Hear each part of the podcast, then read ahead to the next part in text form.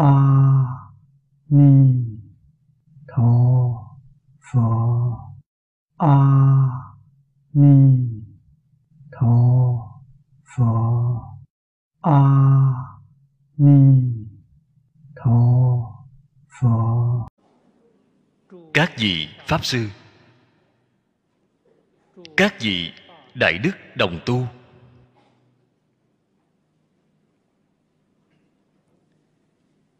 Ngày hôm nay, chúng ta có được nhân duyên thù thắng như thế này. Ở quý lâm, diễn thuyết kinh kim cang. Ngay trong phật kinh. Bộ lớn nhất chính là bộ bát nhã.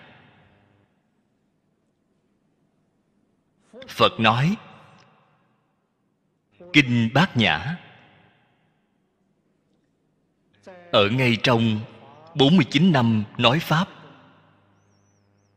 Thế Tôn đã dùng thời gian 22 năm để nói bát nhã. Vậy thì do đây có thể biết, Bát nhã là trung tâm của cả thảy Phật Pháp.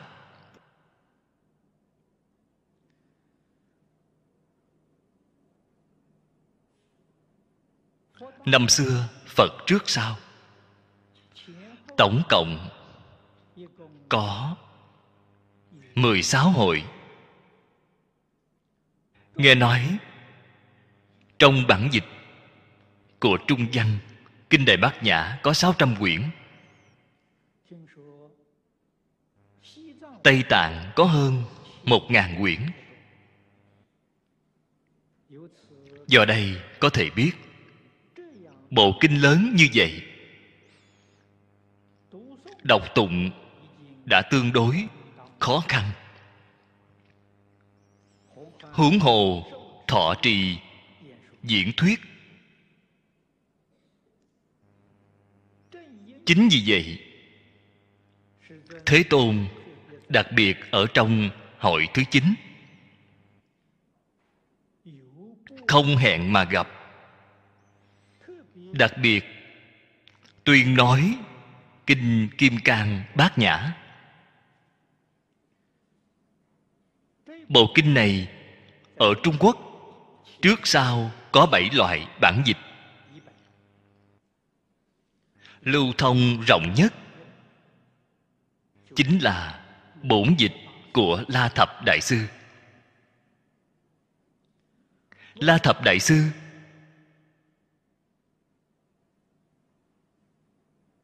đem nó dịch thành một quyển. Lại thêm vào một đoạn nhỏ của bản dịch đời ngụy. Tương lai chúng ta sẽ đọc được ở trong bổn kinh này. Tổng cộng chỉ có 5.837 chữ. Nếu dùng cách nhìn của người hiện tại, đây không xem là một thiên văn chương rất dài. Không đến sáu ngàn chữ không chỉ là tinh hoa của bát nhã. Tông chỉ của bát nhã đều ở ngay trong kinh này.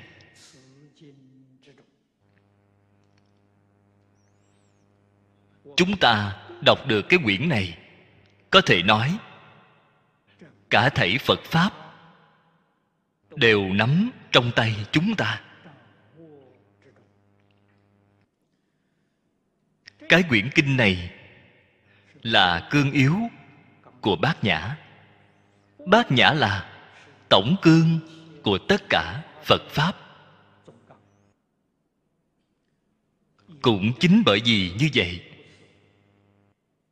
cho nên cần phải thông đạt tất cả phật pháp.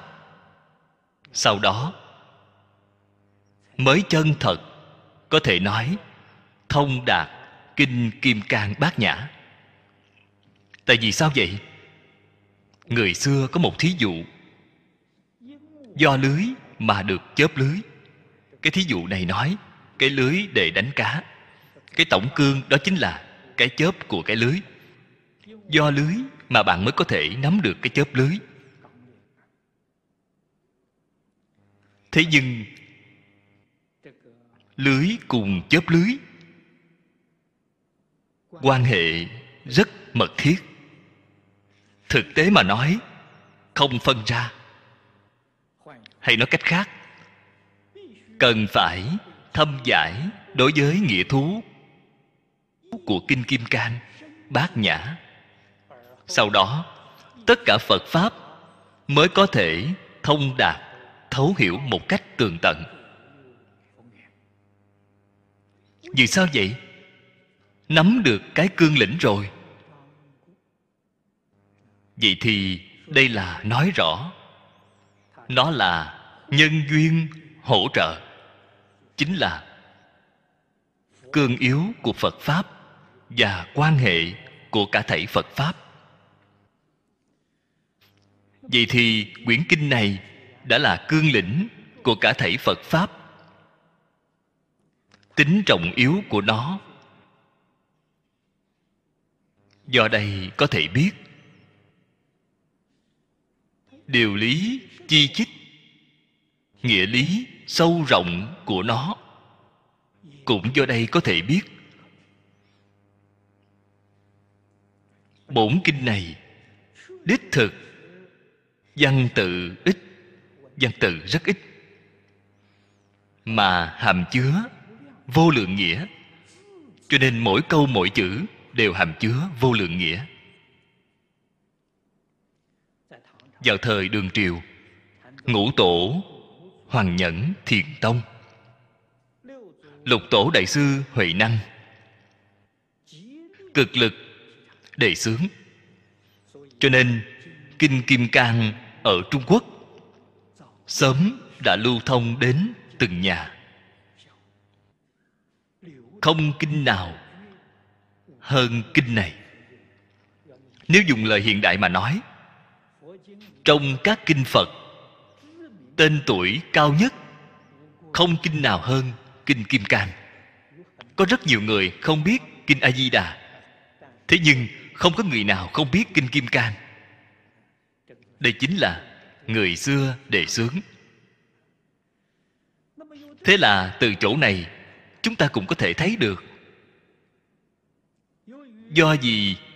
Kinh điển lưu thông rộng. Người đọc tụng nhiều. Đây là quốc dân, quốc gia của chúng ta. Được phật hộ niệm, gia trì.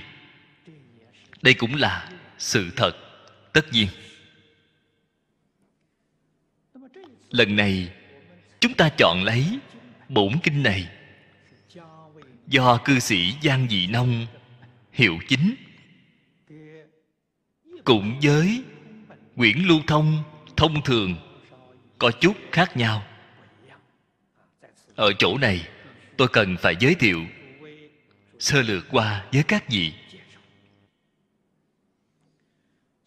Cư sĩ giang, cả đời đọc tụng thọ trì. Vì người diễn nói, ông căn cứ, kinh viết trong thạch động, đôn hoàng và mười mấy loại chú sớ của đại đức xưa.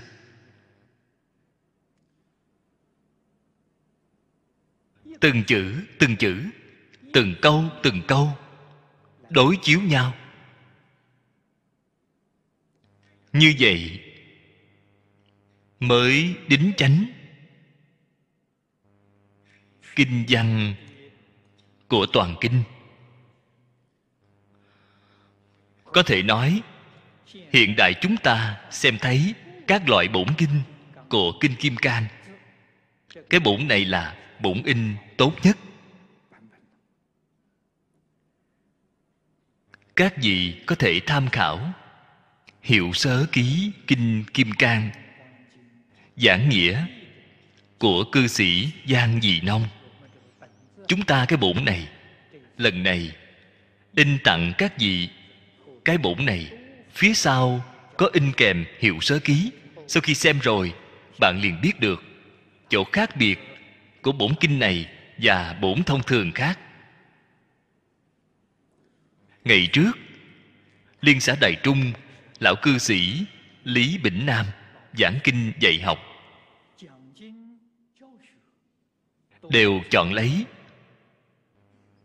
bổn hiệu đính của cư sĩ giang dị nông. Tôi ngày trước, theo học tập với lão sư lý,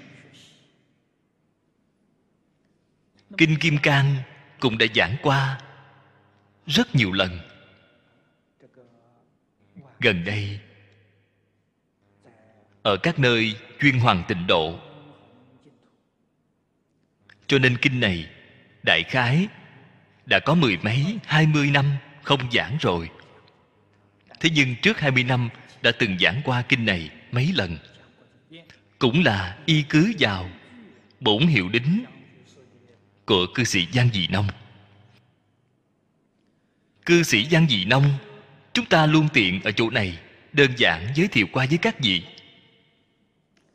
Ông sinh ra trước dân quốc 40 năm. Nói niên đại của Trung Quốc, khái niệm của mọi người sẽ tương đối mơ hồ. Chúng ta vẫn nói công nguyên. Ông sinh ra vào năm 1872 Năm 1872 Quê hương của ông là Giang Ninh, Giang Tô Giang Ninh rất gần với Nam Kinh. Dùng phụ cận của Nam Kinh. Như vậy, tổ phụ của ông Làm quan ở Hồ Bắc. Cho nên, cả nhà dời đến hồ bắc.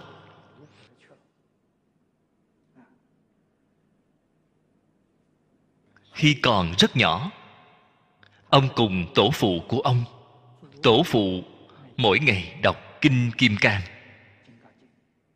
Cho nên ông từ nhỏ đã đọc kinh kim cang được rất thuần thục. Thế là mãi đến cả một đời của ông, cả đời mỗi ngày đọc kinh kim cang đều không hề kém khuyết.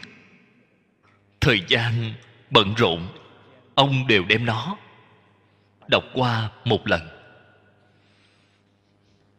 Thời gian 28 năm đó là vào năm 1902 năm 1902 ông 30 tuổi, thi đậu cử nhân. Công danh vào lúc đó, ông thi đậu cử nhân. Tuy nhiên, sau khi đậu cử nhân thì có thể làm quan. Ông không có hứng thú đối với quan trường. Cũng chính là tương đối đạm bạc đối với công danh ngay khi phu nhân của ông qua đời, việc này đối với việc học phật của ông cũng là một tăng thường duyên. Ông cảm thấy thế gian vô thường. Đối với việc học phật, càng chăm chỉ, càng nỗ lực hơn. Dân quốc thứ bảy năm 1918 đã chính thức quy y nhà Phật y chỉ đại đức thiền tông. Hòa thượng vi huy làm thầy. Thọ bồ tát giới. Đây là vào năm 1918 và đồng thời thân cận lão hòa thượng đế nhàn. Đây là đại đức, một đời của tông thiên thai nghe lão hòa thượng giảng kinh viên giác. Mỗi ngày ông nghe giảng, đều viết bút ký. Sau khi viết rồi, ngày thứ hai đem đưa cho lão hòa thượng xem, mời lão hòa thượng ấn chứng cho ông. Vì sao? Cuốn sách này được ra đời gọi là thân văn ký. Sách này lưu thông được rất rộng. Có rất nhiều đồng tu đã từng thấy qua. Viên giác kinh thân văn ký, chính là cư sĩ văn dị nông viết. Cũng vào năm đó, ông cũng tiếp nhận lời mời của bộ giáo dục. Thay bộ giáo dục, chỉnh lý, hiệu đính, phát hiện kinh viết ở trong thạch động đông hoàng. Người vào thời nhà đường viết kinh tổng cộng có hơn 8.000 quyển. Ông dùng thời gian 2 năm để chỉnh lý, hiệu đính. Việc này đối với ông có thể nói là một cơ duyên để thâm nhập kinh tạng rất tốt. Dân quốc thứ 10 chính là năm 1921 vào trước đó một năm ông lập một nơi lưu thông kinh phật. In kinh, lưu thông phật pháp. Từ nơi công việc hoằng pháp lợi sanh. Năm 1921 ông mời lão hòa thượng đế nhàn giảng đại thừa chỉ quán. Cũng là mỗi buổi giảng đều viết bút ký. Việc này ông rất là dụng tâm hơn nữa, đã bỏ ra thời gian rất dài. Đem bút ký này chỉnh lý lại. Thỉnh lão hòa thượng đế nhàn. Hiệu đính lại. Thế nên chính là hiện tại các vị xem thấy đại thừa chỉ quán thuật ký. Tuy là lão hòa thượng đế nhàn giảng, lão pháp sư rất khách sáo trong đây rất nhiều phát huy trọng yếu. Gần như đều là thể hội lĩnh ngộ, tâm đắc của cư sĩ giang dị nông.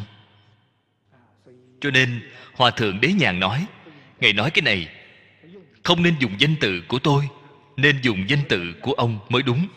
Thế nhưng học trò đương nhiên, tất cả đều quy công về cho lão sư. Trên thực tế, đại thừa chỉ quán thuật ký là ông viết thế nên vào năm 1930 ông đem chỉ quán giảng ký này. Giảng qua một lần, cũng sắp gần hơn một năm mới giảng viên mãn. Dân quốc năm thứ 23 cũng chính là tháng 7 năm 1934 ở liên xã tỉnh tâm, thượng hải, giảng kinh kim cang. Có thể nói, lão cư sĩ ở vào cuối đời hoàn toàn thành thục. Khế nhập cảnh giới rồi. Trong nhà phật chúng ta gọi là tính giải hành chứng. Ông chân thật chứng nhập kim cang tam muội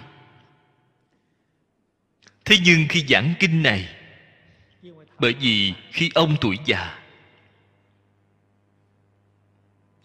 thể lực yếu, nhiều bệnh, một tuần lễ giảng hai lần. Từ tháng 7 năm 1934 đến tháng 9 năm thứ hai, bộ kinh này giảng được viên mãn.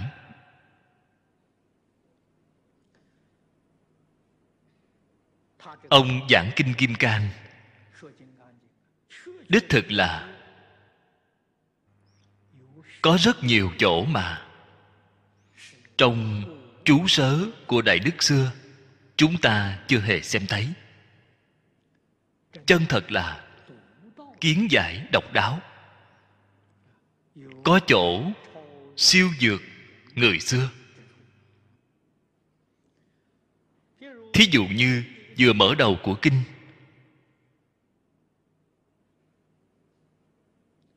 Ông nói với chúng ta, thế tôn luôn luôn nói, tất cả trọng yếu, kinh điển, đại thừa đều là phóng quang, hiện tướng lạ để phát khởi. Như chúng ta ngày trước, ở nơi đây giảng kinh vô lượng thọ nhân duyên phát khởi, kinh vô lượng thọ.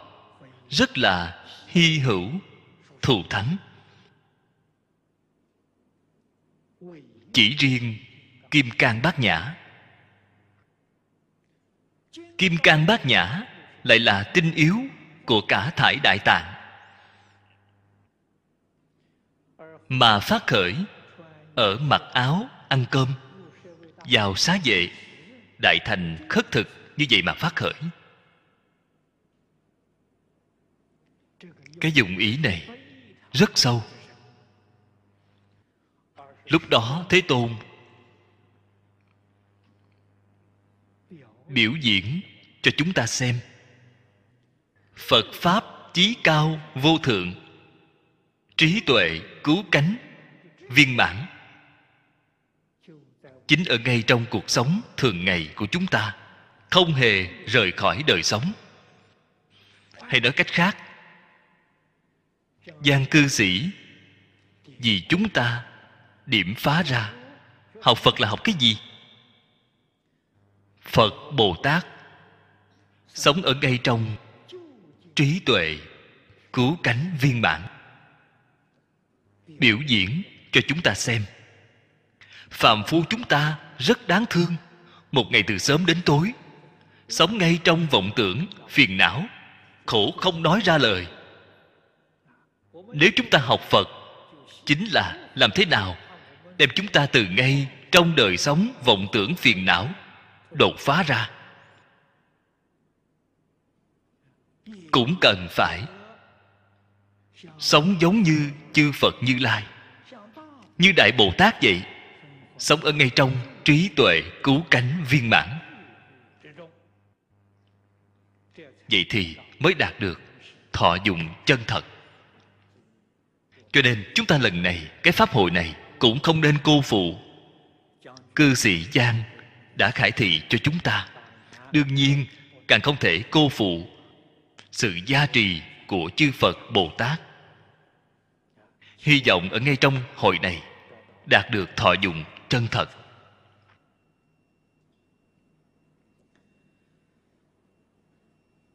Thế nên,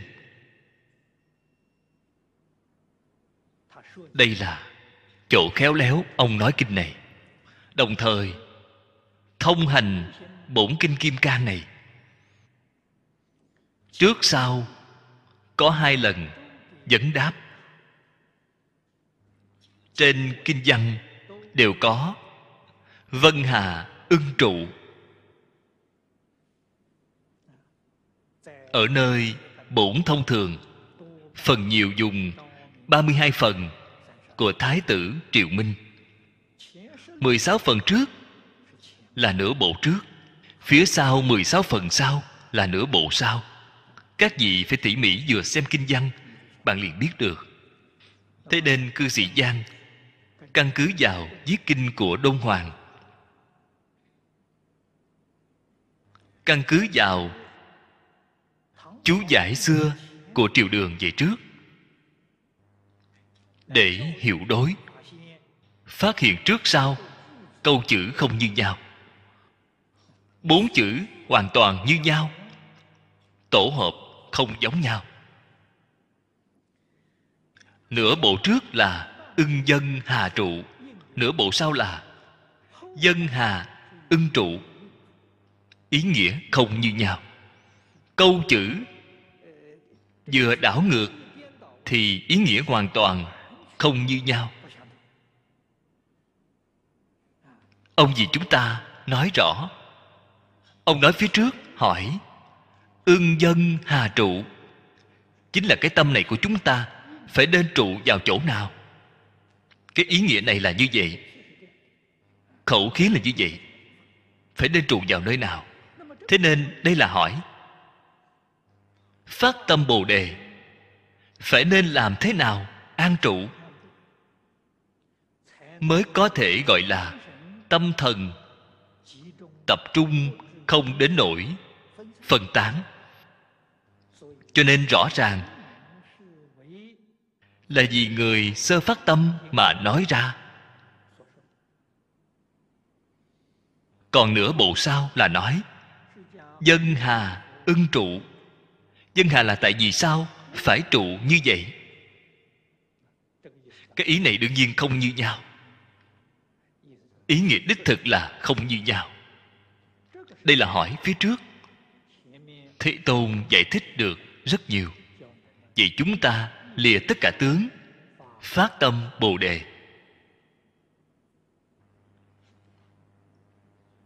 Gần như là không thể, không hỏi như vậy. Cho dù nói, phải lìa tất cả tướng, phát tâm bồ đề. Thế nên, tâm bồ đề.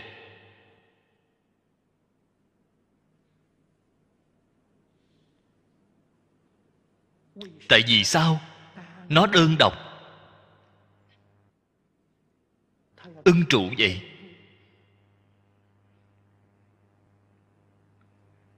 Nếu như nói là không trụ, tâm bồ đề cũng không có. Cho nên, cái hỏi phía sau này, phát tâm bồ đề, người đó là trụ ở nơi phát tâm bồ đề. Nghi vấn ở ngay chỗ này, phật không cho phép chúng ta trụ. Vậy phát tâm bồ đề rồi, có cần trụ ở nơi tâm bồ đề hay không? Không trụ nơi tâm bồ đề, vậy thì không phải phát tâm. Vậy thì chưa phát rốt cuộc là làm thế nào hàng phục tâm mình? Hỏi cái ý này, ở ngay chỗ này, hay nói cách khác, đây là hỏi người đã phát tâm, đã tu hành mà nói. Thế nên, phát minh thâm nhập giống như vậy, không thấy qua trong chú sớ của người xưa.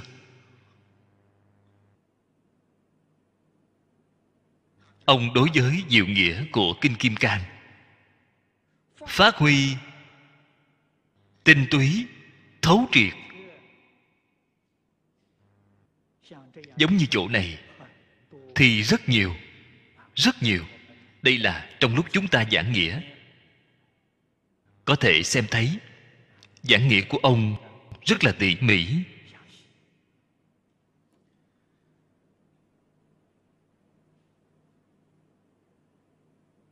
Giới thiệu những văn tự này đều là ở trong truyện ký của cư sĩ giang, trong lời tựa của giảng nghĩa.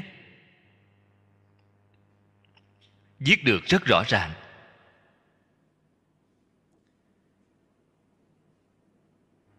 Dân quốc thứ 27 Ngày 18 tháng 5 Năm 1938 Giảng sanh. Khi ông giảng sanh, Chính mình nói với mọi người, Kim quang biến chiếu, phật đến tiếp dẫn. Đây là chắc chắn giảng sanh. Ông xem thấy phật, xem thấy phật quan di ngôn sau cùng, khuyên bảo, đại chúng, tu trì lấy hành nguyện phổ hiền, làm tối yếu. Cả đời, của cư sĩ giang đã làm ra tấm gương, giáo tông bát nhã, hành tại di đà. Cho nên, ông là niệm phật giảng sanh. Vì đại đức này có thể nói,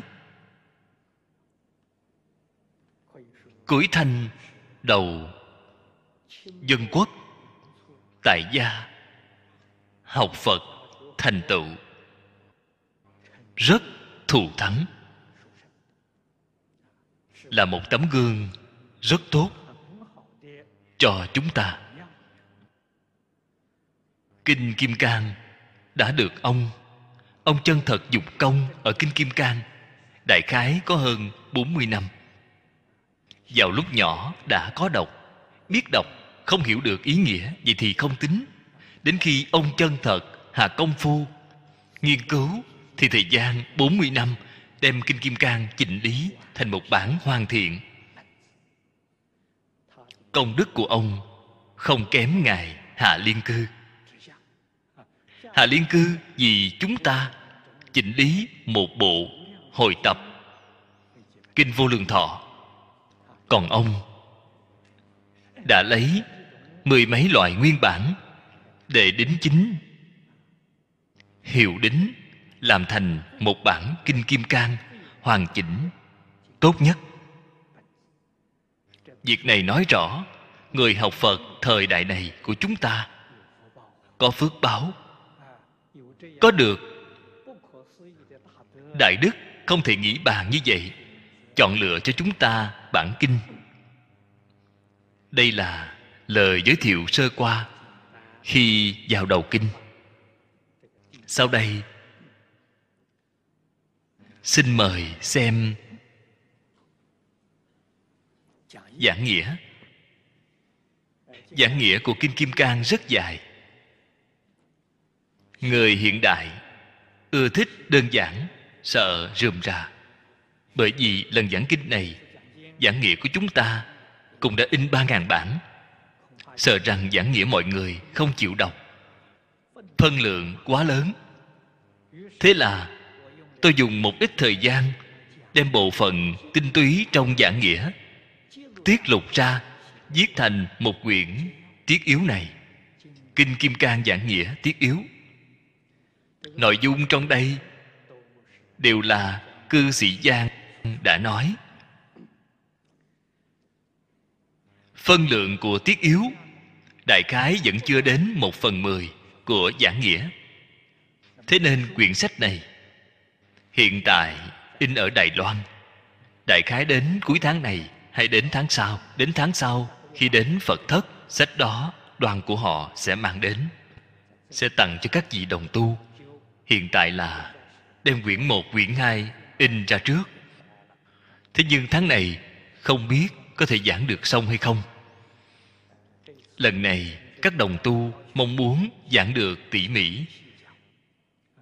Giảng tỉ mỉ, bổn tiết yếu này, tôi nghĩ phải dùng thời gian ba tháng đến bốn tháng. Thế nên lần này giảng một tháng, lần sau chúng ta lại tiếp tục giảng, chọn lấy cái phương pháp này. Tốt rồi, mời xem cương yếu. Cương yếu chính là huyền nghĩa thông thường trong các kinh cư sĩ giang cũng là chọn lấy năm loại huyền nghĩa của thiên thai tông. Trước tiên nói cương yếu. Đại thừa, dĩ tự độ độ tha di bổn. Tự độ độ tha thì dĩ lục độ vi bổn. Lục độ dĩ bát nhã vi bổn.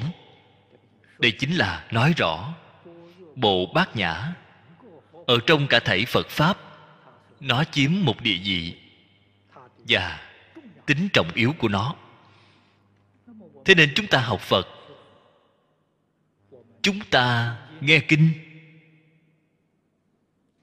trước tiên, phải hỏi xem chính mình. Tại vì sao? Ta học phật, tại vì sao phải đến nghe kinh?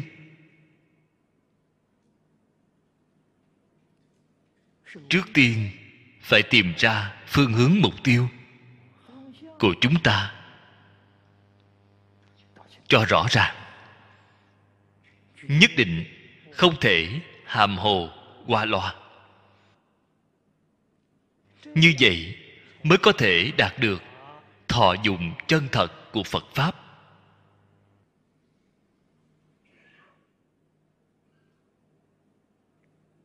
Học phật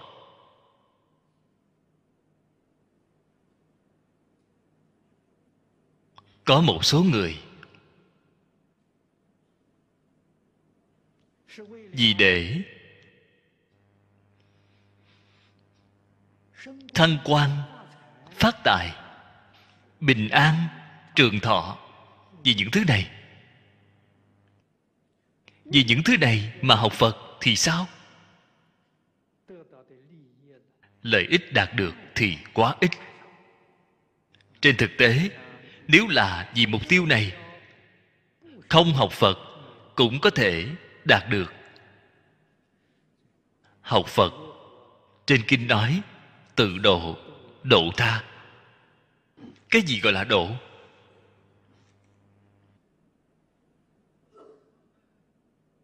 Độ là một thí dụ. Giống như qua sông, từ bờ bên này, chúng ta ngồi thuyền nhỏ đi qua bờ bên kia. Chữ độ này cùng chữ độ có ba chấm thủy là một ý nghĩa. Chúng ta từ phía bờ bên này là bờ sanh tử, là luân hồi, là phiền não. Chúng ta muốn từ cái bờ này qua đến chư phật bồ tát. Vĩnh viễn, không còn sanh tử, không còn luân hồi. Đến bờ bên kia, chân thật tự tại, an vui. Đây là mục đích của chúng ta học phật. Nếu như, nếu không đem mục đích định ở, liễu sanh tử, vượt luân hồi. Ngay đời này chúng ta học phật, nhất định sẽ luống qua. Đó mới là việc thật đáng tiếc. Đây là việc mà chúng ta không thể không biết, không thể không rõ ràng. Các vị đồng tu hôm nay, có thể ở trên cái giảng đường này, hai giờ đồng hồ thế tôn ở trên kinh vô lượng thọ giảng qua. Ở trong kinh kim cang cũng nói qua. Không phải là người phạm đâu. Không phải là người thông thường. Đều là trong đời quá khứ. Đã từng thân cận, cúng dường, vô lượng vô biên chư phật như lai. Đều là thiện căn phước đức. Vô cùng sâu dày. Bạn mới có thể hoan hỷ ngồi ở lại chỗ này hai giờ đồng hồ. Nếu bạn không tin ở bên ngoài, người đi trên đường, bạn bảo họ đến ngồi xem họ có ngồi được hay không. Họ ngồi 5 phút thì họ muốn chạy rồi, họ không thể ngồi được. Vậy thì chúng ta muốn hỏi, đã vô lượng kiếp đến nay, cúng dường vô lượng vô biên chư phật như lai tại vì sao ngày nay vẫn là cái bước này vậy? Vẫn là một chúng sanh khổ não. Việc này không thể không hỏi chính mình. Đó chính là đời đời kiếp kiếp học phật đều là không hạ quyết tâm, muốn liệu thoát sanh tử, muốn ra khỏi ba cõi. Không có hạ cái quyết tâm này, vậy thì do đây có thể biết không luận bạn tu một pháp môn nào. Không luận bạn tu học một tông phái nào. Tu được tốt hơn. Nếu như không thể nào siêu dược sáu cõi luân hồi, đều không thể xem là thành tựu. Tại vì sao nói không thể xem là thành tựu vậy? Nghĩ lại tình hình hiện tại này của chúng ta, thì tường tận rồi. Chúng ta vô lượng kiếp cúng dường chư phật như lai chẳng phải là đời đời kiếp kiếp đang tu hành sao? Tu thành ra như thế này. Cho nên nói không thể xem là có thành tựu. Thế nhưng nếu muốn ở ngay trong một đời này có thành tựu, nhất định phải cầu sanh tịnh độ. Cư sĩ giang dị nông ông chính mình, tuy là cả đời nghiên cứu kinh kim cang, giảng giải kinh kim cang ông là niệm phật, cầu sanh tịnh độ. Năm rồi, chúng ta phật thất viên mãn. Bên đây có một vị đồng tu. Đài loan cũng có hai vị đồng tu. Họ đến tìm tôi. Hy vọng tôi có thể đem kinh kim cang giảng lại một lần nữa. Sau khi tôi nghe rồi, tôi cảm thấy cũng tốt do nguyên nhân gì vậy? Tôi nhiều năm đến nay chuyên giảng tình độ, không muốn giảng kinh khác. Đều buông xuống. Tại vì sao lần này lại đem kinh kim cang nêu ra. Xem thấy rất nhiều đồng tu, niệm phật, công phu không có lực. Tại vì sao không có lực vậy? Việc thứ nhất là không nhìn thấu. Việc thứ hai là không thể buông xả. Cho nên tuy là niệm phật rồi, sợ không thể giảng sanh. Vậy thì lại uổng qua đời này rồi. Cho nên nghĩ lại, kinh kim cang rất tốt.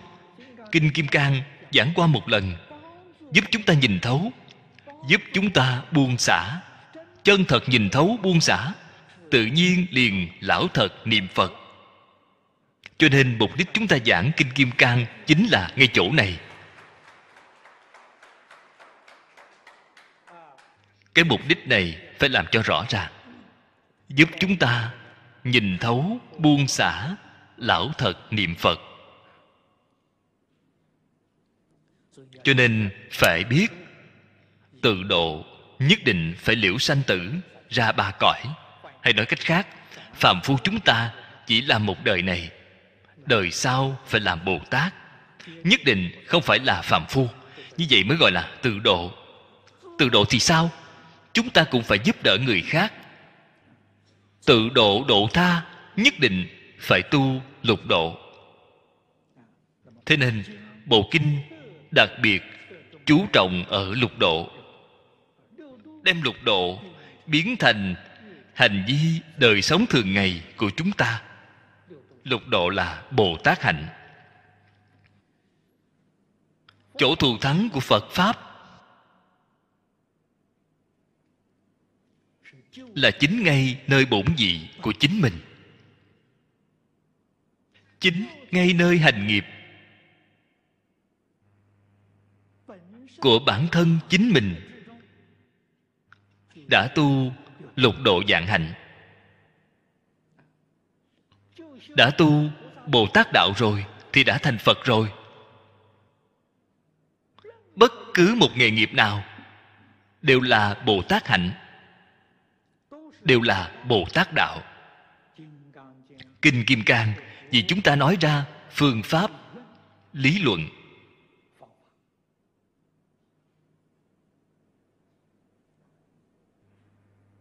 mà phẩm sau cùng của kinh hoa nghiêm là phẩm phổ hiền hạnh nguyện. Người thông thường chúng ta cũng gọi là hoa nghiêm 40 ở trong đây, nổi tiếng nhất là thiện tài đồng tử 53 lần tham học. Bạn thấy 53 vị Phật 53 vị thiện tri thức, đó là Phật. Trong Kinh Kim Ca gọi là chư Phật Như Lai. Đó là chư Phật.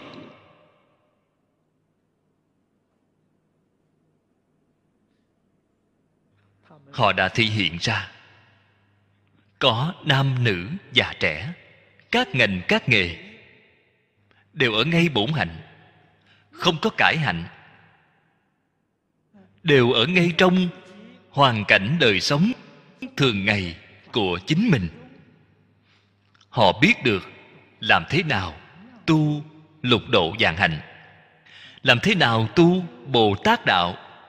Làm thế nào học hạnh phổ hiền. Một đời viên mãn thành tựu. Kinh kim cang là nói, phương pháp lý luận. Hoa nghiêm 40 là chư phật bồ tát làm ra tấm gương cho chúng ta xem đem nó biểu diễn ra. Kinh kim cang bát nhã cùng hoa nghiêm là một, không phải hai, cho nên phương pháp, lý luận cùng yếu lĩnh ở trên kinh này. Cho nên thế tôn vừa mở đầu, ngài không dùng phóng quan hiện tượng lạ để phát khởi. Chính ngay ở trong cuộc sống thường ngày, biểu diễn cho chúng ta xem. Xem thấy chư phật bồ tát, trải qua ngày tháng như thế nào, trải qua đời sống như thế nào, chúng ta phải học tập với ngài. Đây chính là từ độ độ tha. Lấy lục độ làm gốc, mà lục độ từ bố thí, trì giới, nhẫn nhục, tinh tấn, thiền định, bát nhã là lấy bát nhã làm gốc. Lục độ lấy bát nhã làm chủ thế nên hay nói cách khác, chính là phật dạy bảo chúng ta. Hy vọng chúng ta có thể sống ở ngay trong trí tuệ cứu cánh viên mãn. Đó chính là phật. Đó là đã thành một bồ tát rồi. Bát nhã, nhiếp vô lượng nghĩa tánh thể không tịch, ngã pháp cụ khiên, tình chấp tận không, đắc vô sở đắc. Trong trí tuệ bát nhã, hàm chứa vô lượng nghĩa, đây là năng lực chân thật.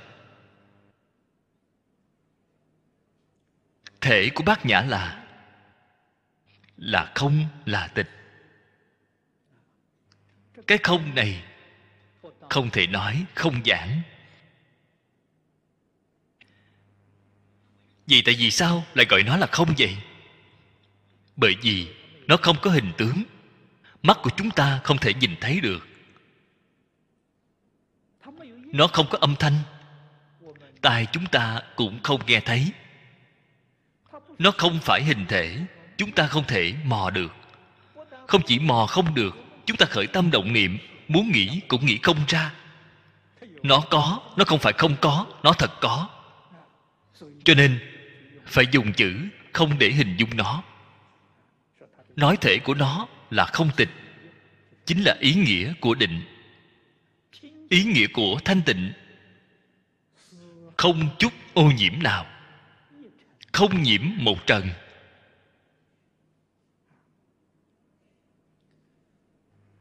Không chỉ bên trong, không có ta, cũng không có pháp. Cũng giống như lục tổ thiền tông, đại sư huệ năng đã nói, bổn lai vô nhất vật, hà xứ nhà trần ai? Vốn dĩ không một vật. Câu nói này nói được rất hay. Vốn dĩ không một vật chính là đều rời khỏi. Ngã pháp hai bên. Cái ly này chính là không chấp trước, cũng chính là ý nghĩa không trụ trong kinh kim cang. Ưng vô sở trụ, ý nghĩa không trụ. Khiên là buông xả xả bỏ. Tình chấp tận không. Tình là khởi tâm động niệm.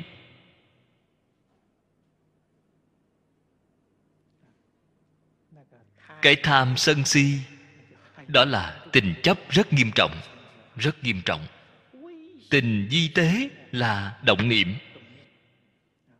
Khởi tâm động niệm là tình di tế. Tham sân si thì quá thô quá thô thiển. Chấp là chấp trước. Hai chữ này trên thực tế chính là thế tôn đã nói ở trên kinh hoa nghiêm. Tất cả chúng sanh đều có trí tuệ như lai, đức tướng. Chỉ bởi vọng tưởng chấp trước mà không thể chứng đắc. Tình là vọng tưởng, chính là chấp trước. Có thể thấy được tình chấp chính là vọng tưởng cùng chấp trước. Và vọng tưởng chấp trước, trừ bỏ đi rồi, thì tự tánh liền hồi phục. Đó chính là nhà thiền gọi là minh tâm kiến tánh. Cho nên, tại vì sao? Phải đem tình chấp buông xả. Chúng ta phải hiểu rõ cái đạo lý này. Ngày nay chúng ta biến thành phàm phu. Ở trong sanh tử luân hồi khổ như thế này, chính là không chịu buông xả tình chấp. Tại vì sao không chịu buông xả vậy? Chưa làm cho rõ ràng, không biết đó là thế nào. Kỳ thật, tình chấp là giả, không phải là thật.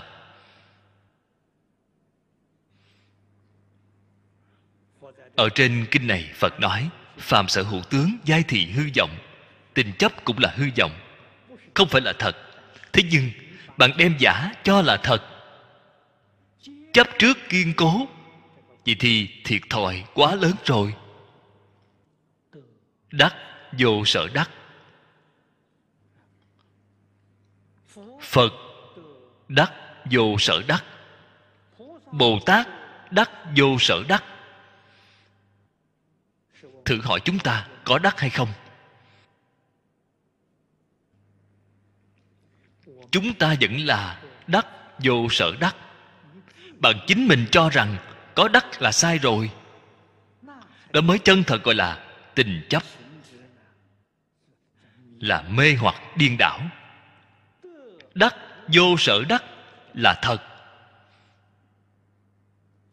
Chúng ta phải từ ngay chỗ này, giác ngộ. Hai câu phía sau đây nói được rất hay.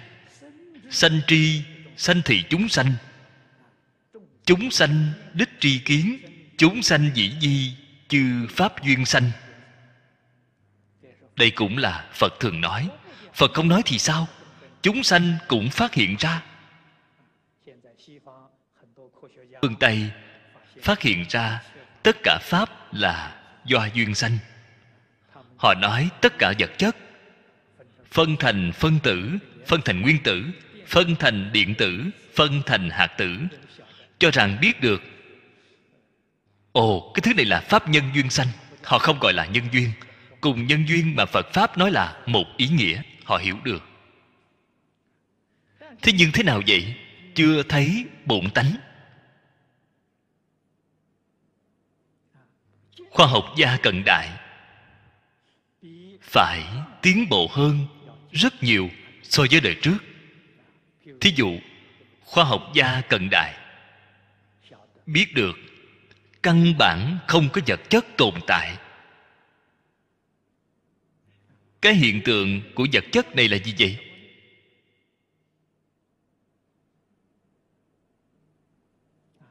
Nhà bác học einstein cho rằng là trường. Trường là gì vậy?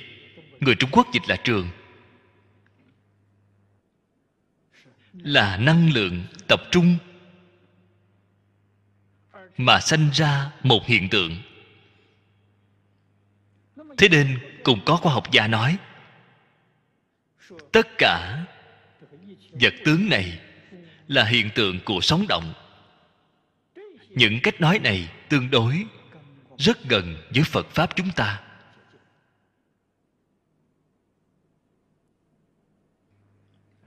Ở trong kinh đại thừa, phật nói với chúng ta cái hiện tượng vật chất này từ đâu mà ra? Giống như trong kinh luận duy thức đã nói, một niệm bất giác mà có vô minh. Vô minh chính là vọng tưởng. Vô minh bất giác sanh tam tế. Cảnh giới do duyên mà sanh sáu thô, phát triển thành mười pháp giới y chánh trang nghiêm.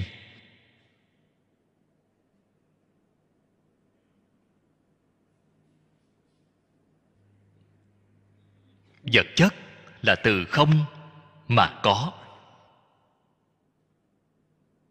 Hay nói cách khác, có là từ trong không mà biến hiện ra. Thể của nó là không tịch, cho nên có không phải là thật có có gọi là huyễn có. Ở trong phật pháp gọi là diệu hữu. Mà không phải thật có cái thứ này. Khoa học gia tuy là nói đến trường, nói đến sống động, vẫn chưa kiến tánh. Vẫn là tri kiến phàm phu. Phàm phu đuổi theo tướng mà chuyển mê, không giác vậy thì khổ rồi. Cho nên họ không cách nào siêu dược luân hồi. Giới hạn của luân hồi rất khó đột phá. Phật biết được. Phật biết là duyên sanh tánh không. Ngài thấy tánh. Ngài biết được tất cả cái hiện tượng này là hiện tượng của duyên sanh thể là không? Không có tự tánh. Tự tánh chính là chân như bổn tánh. Cho nên có, tức không có. Có cùng không có là một, không phải là hai. Trên tâm kinh thường nói, sắc tức thì không, sắc là sắc tướng, là vật chất. Nó chính là không không thể nói, sắc bằng với không không phải vậy. Bản thân chính là không. Ngay thể tức không. Không tức là sắc sắc tức là không. Lời nói này rất khó hiểu. Nếu bạn chân thật hiểu được rồi vậy thì bạn liền rất tự tại, liền rất an vui. Rất nhiều phiền não bạn liền sẽ không còn. Chúng ta không còn cách nào vẫn dùng, thí dụ để nói, kinh kim cang sau cùng, vậy chúng ta phương pháp tu hành. Tất cả pháp hữu di như mộng huyễn, bào ảnh. Phật nêu ra thí dụ này, vậy chúng ta quán tưởng. Chúng ta đều có kinh nghiệm nằm mộng. Hai người nằm kế với nhau, mỗi người có mộng riêng của mình, đồng sàng dị mộng hai người không có chung một giấc mộng. Vì thì cái khi bạn nằm mộng, nếu như bạn là người học phật học phật học lâu rồi, cái ấn tượng của phật pháp thì tương đối sâu. Ở trong mộng bỗng nhiên nghĩ đến, ây da, phật nói mộng, hiện tại ta đang ở trong mộng. Những hiện tượng trong mộng đó thử hỏi có phải là ngay thể thức không, hay không vậy? Đích thực đây một đoạn lời nói trên tâm kinh sắc tức thì không. Mộng tức là không không tức là mộng. Không cùng mộng là một, không phải hai. Bằng từ chỗ này mà thể hội là thật à? Sau đó, thường hay như vậy, mà nghĩ thường hay như vậy mà quan sát. Sau đó, xem qua cái thế giới muôn màu ngay hiện tại của chúng ta. Tất cả chúng sanh này cũng giống như mộng, không hề khác nhau, là như nhau. Tất cả dạng pháp, ngay thể tức không, có tức chẳng có. Cái có này cũng chẳng có, không cùng có là một, không phải hai. Ngày nay chúng ta ở trong phật pháp khó thấu hiểu nhất chính là thấy sắc cùng không xem thành hai sự việc. Hai cái có hợp lại như thế nào cũng không hợp được. Không biết được, nó vốn dĩ chính là một sự việc, không phải hai sự việc.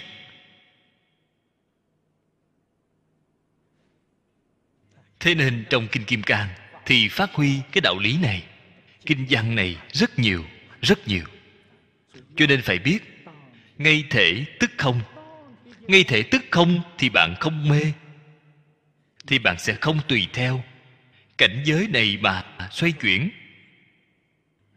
Hay nói cách khác. Không bị cảnh giới bên ngoài mê hoặc. Bởi vì cảnh giới bên ngoài, ngay thể tức không liệu bất khả đắc. Bạn sẽ không bị nó lừa, sẽ không bị nó xoay chuyển. Hay nói cách khác. Sẽ không vì nó làm trâu, làm ngựa, làm nô tài. Ây da, người thế gian này thật đáng thương. Việc này phật cũng xem thấy, kẻ đáng thương.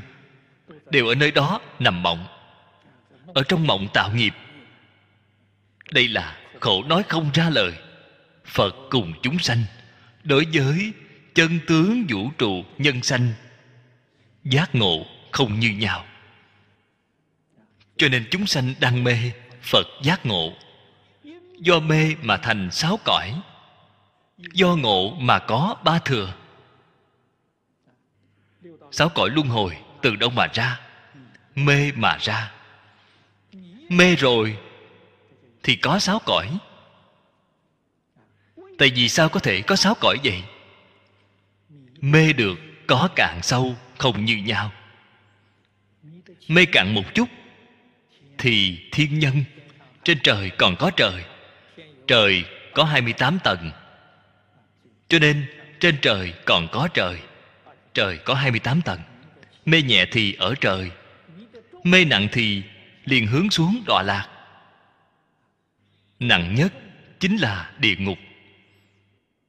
Đây đều là trong sáu cõi, đều là mê. Giác ngộ giác ngộ cũng có cứu cánh, không cứu cánh. Hay nói cách khác, công phu của giác ngộ cũng có cạn sâu, không như nhau. Giác ngộ cứu cánh viên mãn, đó chính là phật.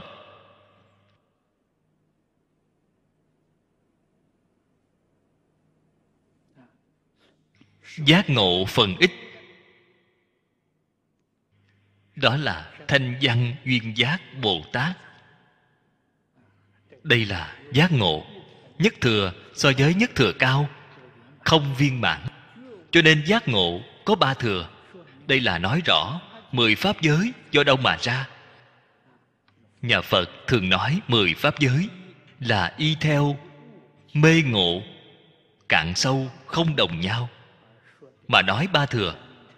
Sáu cõi. Ba thừa là thanh văn duyên giác bồ tát.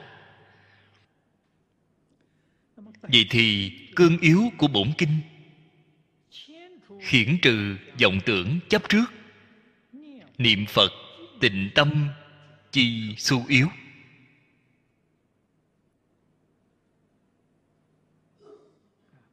Cho nên, mục đích của bổn kinh rất là rõ ràng.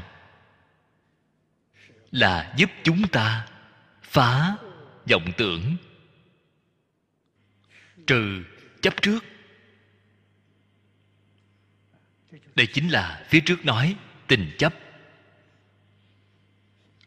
Tình chấp, nếu như phá trừ rồi, thì niệm phật không khó.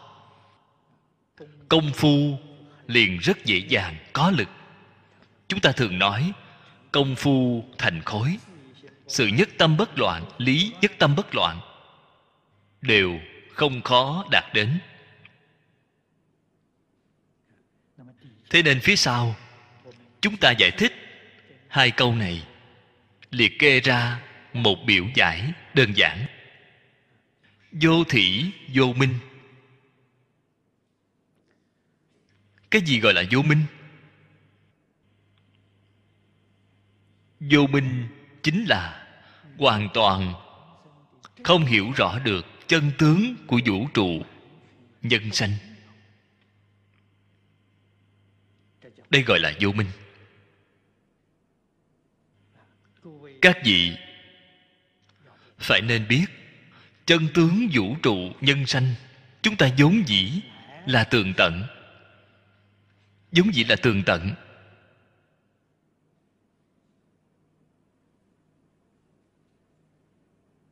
Hiện tại thì sao? Không tường tận. Hiện tại thì vô minh rồi. Tôi nghĩ nhất định có đồng tu. Sẽ khởi lên nghi hoặc. Vốn dĩ chúng ta tường tận, tại vì sao không được tường tận?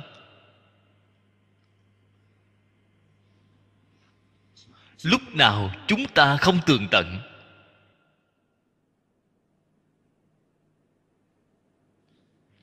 Hiện tại chúng ta y theo phật pháp để tu hành đem vô minh phá rồi, thì chúng ta hồi phục lại, tường tận. Sau khi hồi phục tường tận, có thể, có ngày nào lại không tường tận?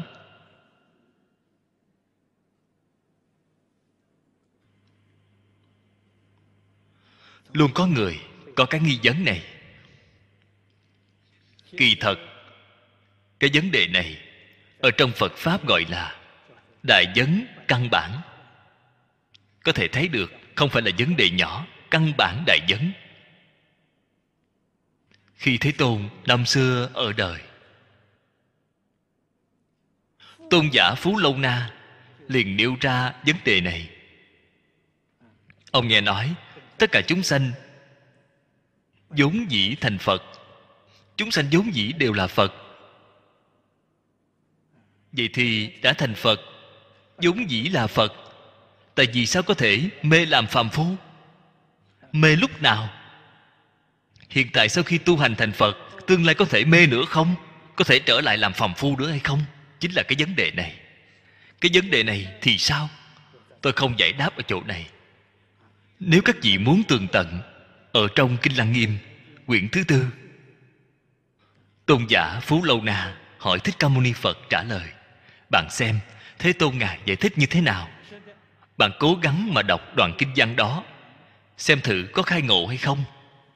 Khai ngộ, vậy thì bạn liền thành phật. Vô minh, vô thỉ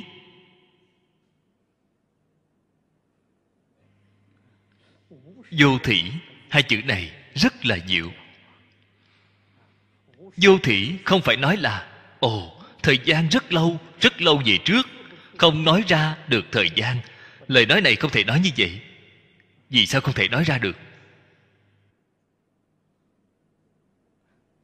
Cái vô thị này chính là không có bắt đầu.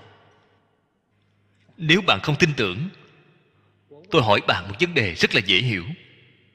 Bạn có thể trả lời được hay không? Buổi tối bạn nằm mộng. Bạn mấy giờ, mấy phút, mấy giây bắt đầu nằm mộng đây không phải là vấn đề rất gần hay sao? Nếu bạn ngay vấn đề này cũng không trả lời được, thì không nên hỏi. Cái mộng đó cũng là vô thỉ. Vì sao vậy? Trong tâm vốn dĩ không có mộng. Cái mộng thì đâu có bắt đầu. Có thị có chung. Thì nó thật sự có cái sự việc này rồi. Đã là ngay thể thức không? Bạn làm sao có thể nói nó là sự thật chứ? Vô thị triệt để, chính là giả. Nó căn bản vốn không có sự thật này mà. Thì làm gì có bắt đầu? Có thị có chung là thật. Thật có cái việc này mới gọi là có thị có chung. Đây là nghĩa sâu của vô thị cũng giống như một vòng tròn. Một vòng tròn thì bạn nói chỗ nào là khởi điểm? Bắt đầu từ chỗ nào? Cái vòng tròn không có bắt đầu.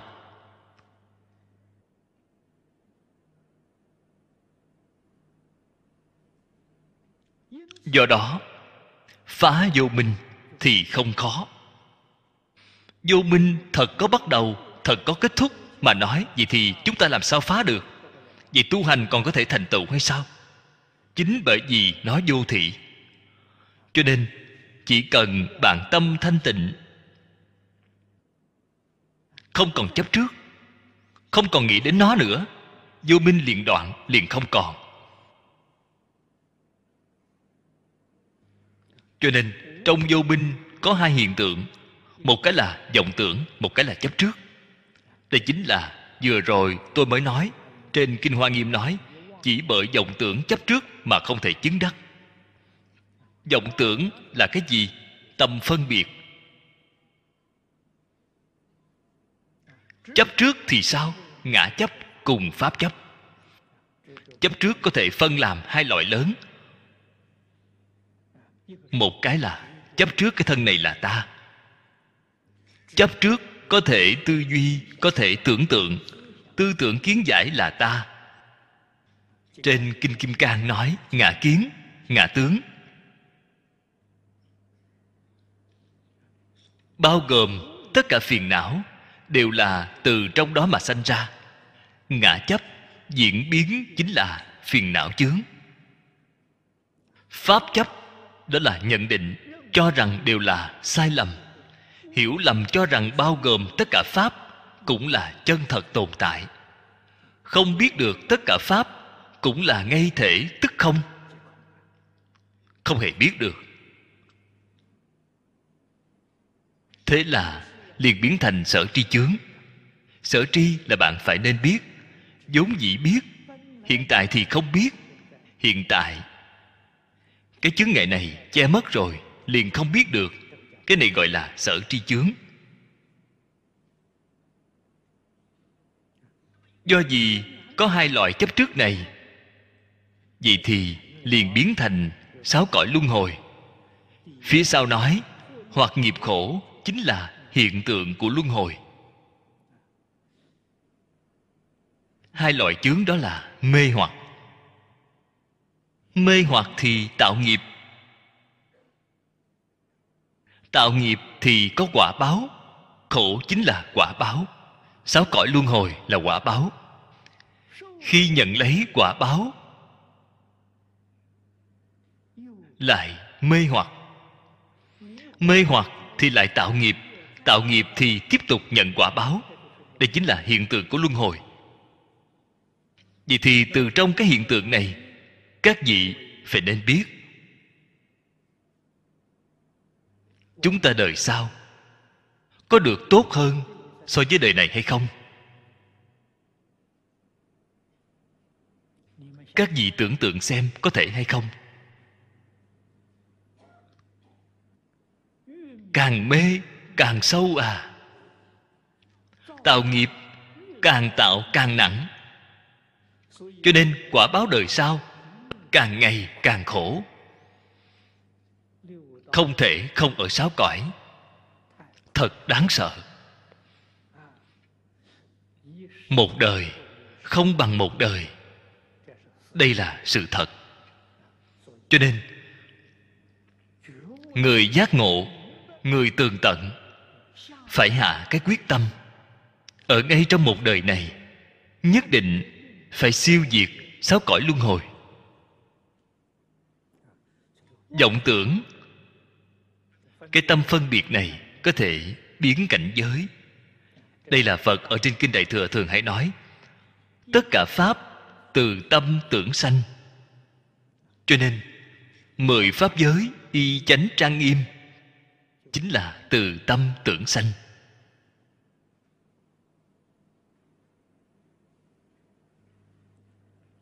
Chúng ta hiểu rõ cái đạo lý này chân thật có thể thể hội. Phật dạy bảo cho chúng ta phương pháp. Tự nhiên liền tin tưởng. Sẽ không hoài nghi. Vì sao vậy? Từ tâm tưởng sanh. Tưởng phật thì liền biến thành phật, chính là pháp giới phật. Cho nên phật dạy chúng ta niệm phật. Niệm phật là gì vậy? Đem cái quan niệm chuyển biến lại. Ý niệm của chúng ta hiện tại là đang niệm ba đường ác. Niệm ba đường ác quả báo tương lai là địa ngục, ngạ quỷ, súc sanh. Khổ không nói ra lời. Giả như hiện tại chúng ta chuyển đổi ý niệm lại, chúng ta niệm phật. Niệm phật tương lai thì làm phật niệm bồ tát gì thì làm bồ tát. Niệm cái gì thì biến ra cảnh giới đó. Đây là thật, không phải là giả. Ngay nằm mộng đều như vậy. Chẳng phải là ngày nghĩ việc gì, đêm mộng thấy việc đó. Cái tình chấp đó của bạn rất sâu mà nói, buổi tối nó cũng sẽ mộng thấy. Cảnh mộng hiện tiền, việc này chứng minh phật nói không hề sai hiện tại chúng ta buổi tối hôm qua nằm mộng. Đều mộng không thấy được phật. Do nguyên nhân gì vậy? Phật cái ý niệm này quá mờ nhạt. Cái ấn tượng này không đủ sâu sắc. Buổi tối nằm mộng, đều mộng thấy yêu ma quỷ quái. Việc này nói rõ, yêu ma quỷ quái, cái quan niệm đó quá ấn tượng, quá sâu sắc. Vì sao vậy? Mắt thấy được đều là yêu ma quỷ quái. Bạn xem truyền hình truyền hình là yêu ma quỷ quái tạp chí báo chí toàn là yêu ma quỷ quái. Cho nên buổi tối nằm mộng chính là rối rắm, lộn xộn. Đều có thể đem những gì phật đã nói ra ở ngay trong cuộc sống, thể nghiệm, chứng thực. Sau đó mới biết phật nói ra phương pháp chính xác. Chỉ cần chúng ta nhất tâm, chuyên niệm, có thể chuyển cảnh giới. Tình chấp ngã kiến thật là gốc ái. Câu nói này phải cố gắng ghi nhớ. Tại vì sao vậy? Ở trên kinh phật thường nói, ái bất trọng, bất sanh ta bà. Ta bà chính là sáu cõi luân hồi. Ái không nặng, không vào luân hồi. Vào trong luân hồi, ái rất nặng. Không phải là việc tốt nhất định phải giác ngộ. Gốc ái không trừ, làm sao tâm thanh tịnh? Tham sân si mạng đều là từ trong ái mà sanh ra. Cái gốc này nếu không nhổ đi, tâm của bạn không thể thanh tịnh. Tâm không thanh tịnh thì không thể sanh tịnh độ. Chúng ta niệm phật. Niệm phật là gì sao? Muốn bạn tâm thanh tịnh trên kinh vô lượng thọ nói được rất rõ ràng. Trên đề kinh nêu ra, cho chúng ta tổng cương lĩnh của tu hành là thanh tịnh, bình đẳng, giác.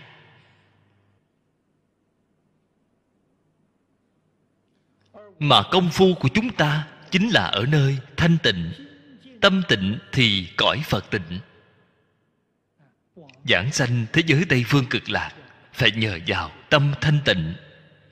Tâm thanh tịnh liền biến cõi phật thanh tịnh. Cái đạo lý này như vậy, nếu như tâm không tịnh, trong miệng niệm di đà không ít gì. Một ngày niệm mười dạng tiếng phật hiệu, trong lòng vẫn có tham sân si mạng. Người xưa nói được rất hay, bạn đau mồm rác họng cũng uổng công. Việc này một chút cũng không sai. Cho nên niệm phật chính là phải hồi phục tâm thanh tịnh. Dùng phật, cái niệm này đem ý niệm chính pháp giới của chúng ta đều đem nó chuyển biến thành ý niệm của phật. Đây mới gọi là người niệm phật. Bát nhã thị tự tánh bổn cụ chánh trí. Đây là việc mà chúng ta cần phải nên biết. Bát nhã là tinh hoa của phật pháp. Chúng ta không thể đem nó xem thành quá sâu, quá huyền. Dường như là cao không thể giới tới. Vậy thì bạn đã thấy sai rồi. Là tự tánh chúng ta. Tự tánh chính là tự tâm trong chân tâm bổn tánh của chính mình. Vốn sẵn đầy đủ.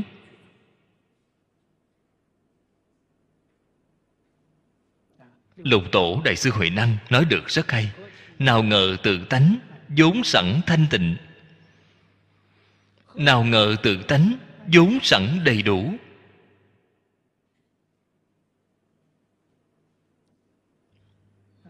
Đây là gì vậy? Chính là ở trên kinh phật thường nói, vô thượng chánh đẳng, chánh giác. Tiếng phạn gọi là a nậu đa la tam miệu tam bồ đề. Là trong chân tâm, bổn tánh của chúng ta vốn sẵn, đầy đủ. Không phải từ bên ngoài đến.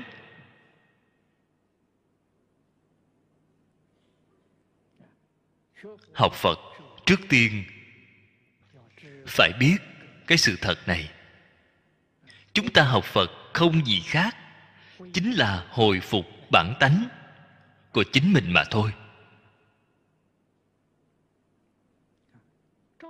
Chiếu kiến sự thật chân tướng.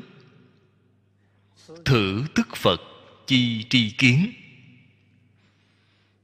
Trên kinh pháp hoa nói, vào tri kiến phật chính là cái ý này. Chỉ có trong tự tánh, trí tuệ chân thật hiện tiền, hoàn toàn tường tận đối với vũ trụ nhân sanh. Đây gọi là chiếu kiến.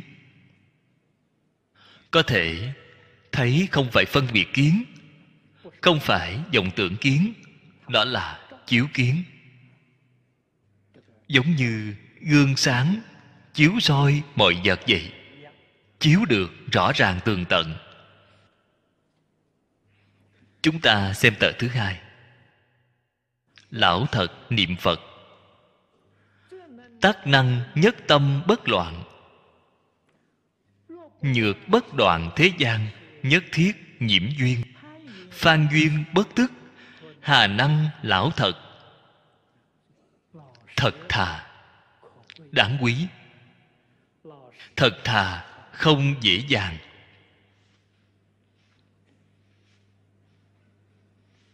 Do đây có thể biết, chúng ta từ vô lượng kiếp đến nay,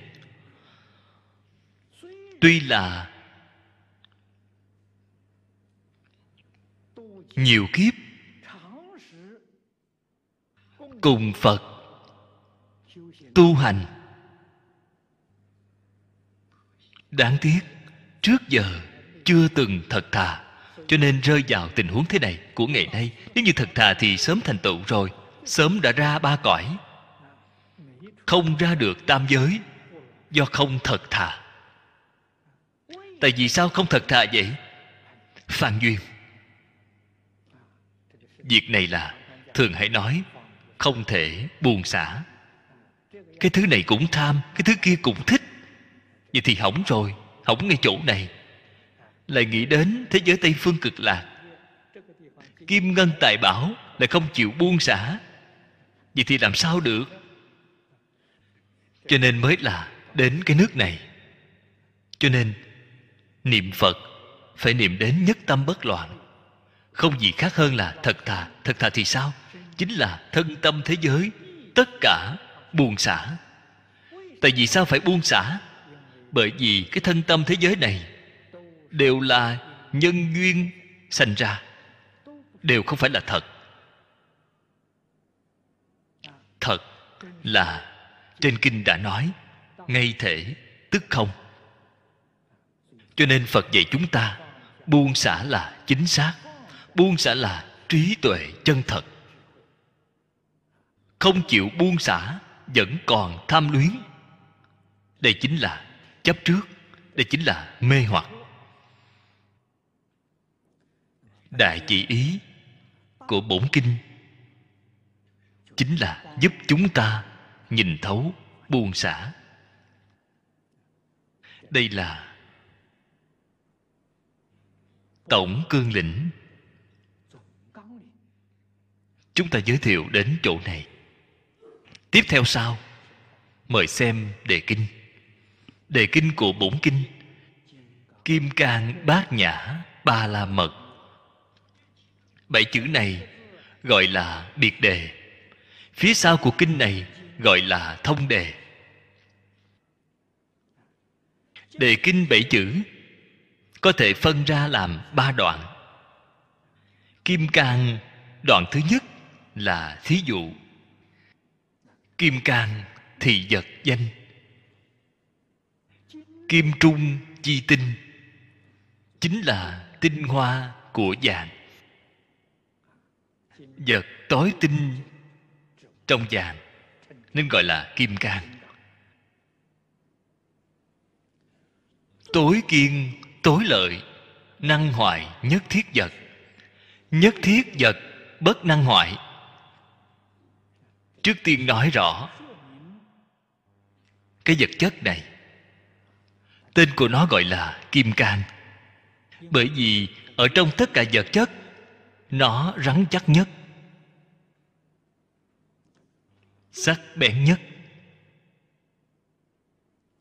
Tất cả vật không thể phá hoại nó.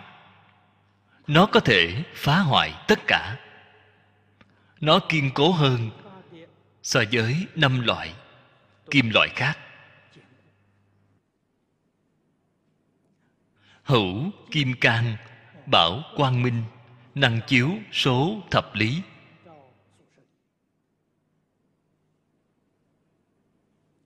Đây là bảo vật hy hữu. Hiện tại, cái thế giới này của chúng ta đã không còn thấy nữa. Rất nhiều loại bảo tàng chúng ta đều không còn thấy nữa. Tại vì sao không còn thấy? Chúng sanh phước mỏng. Tất cả chúng sanh khi phước báo lớn, rất nhiều những thứ trân bảo đều tự nhiên xuất hiện. Thực tế mà nói, đây cũng là ở trên kinh phật nói với chúng ta. Y báo tùy theo chánh báo chuyển. Y báo chính là hoàn cảnh đời sống của chúng ta. Tùy theo chánh báo, phước báo lớn hay nhỏ. Phước báo lớn tự nhiên bảy báo hiện tiền. Phước báo không còn, thì bảy báo cũng không thấy. Đã ẩn mất. Đây đều là tâm chuyển cảnh giới. Chứng minh những nguyên lý, nguyên tắc ở trên kinh phật đã nói là chân thật. Do đó thế tôn dùng cái này để thí dụ trí tuệ bát nhã. Bát nhã chánh trí. Năng phá phiền não trọng chướng. Đây là lấy sự rắn chắc, sắc bén của nó có thể phá phiền não. Triệt kiến nhất thiết phàm tình vọng tướng. Đây là thí dụ quang minh của nó, có thể chiếu phá vô minh. Chiếu phá vô minh, vậy thì bạn hoàn toàn thấy được chân tướng của vũ trụ nhân sanh. Cho nên dùng kim cang để làm thí dụ. Đặc tính của kim cang là rắn chắc, sắc bén, bóng sáng. Ba cái đặc tính này thí dụ cho bát nhã bát nhã là tiếng phạn. Đây là dịch âm ra. Ý nghĩa của nó thì sao? Chính là trí tuệ. Chúng ta không dịch nó thành trí tuệ, vẫn dùng bát nhã. Việc này vào thời trước được liệt vào trong loại gọi là tôn trọng không dịch. Tôn trọng đối với danh từ này. Cho nên dùng dịch âm thêm phần giải thích nghĩa di tự tánh, bổn cụ chi chánh trí. Sở dị phật chi tri kiến. Phật cùng đại bồ tát. Đối với vũ trụ nhân sanh, tất cả xử lý, nhân quả, các ngài thấy được rất rõ ràng, rất tường tận. Loại năng lực này thì gọi nó là bát nhã chánh trí.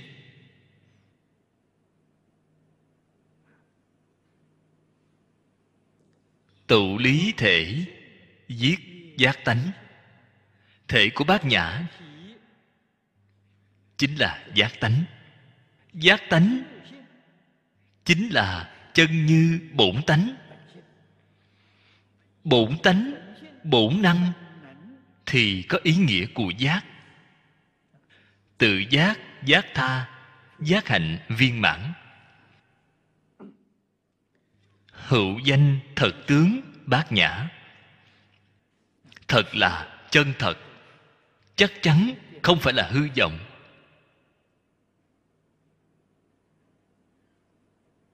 Cái ý này chính là nói, phàm sở hữu tướng, giai thị, hư vọng. Bát nhã là chân thật. Bát nhã không phải là hư vọng. Loại năng lực này là chân thật. Tất cả hiện tượng là hư vọng. Thế nên, đây đều là bản thể của nó, lý thể của nó còn tác dụng thì sao? Gọi là chánh trí. Đây gọi là quán chiếu bát nhã. Có thể thì có dụng. Thực tế mà nói, chúng ta ở trong pháp môn tịnh độ mà nói, thể của nó là tâm thanh tịnh.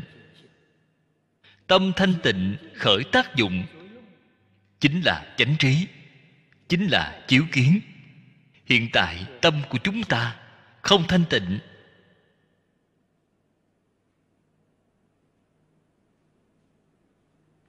Hiện tại tâm của chúng ta là bị ô nhiễm rồi.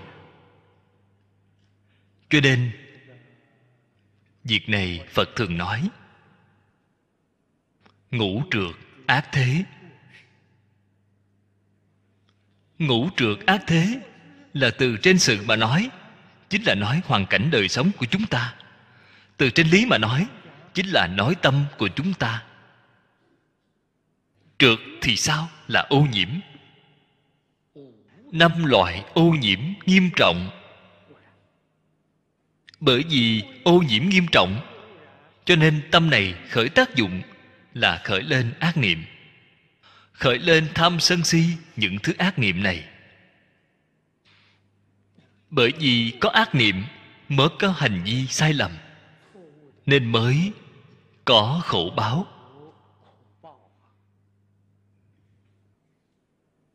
Việc này hiện tại chúng ta gọi là ác tánh tuần hoàn. Nguyên nhân luân hồi không ngừng nghỉ.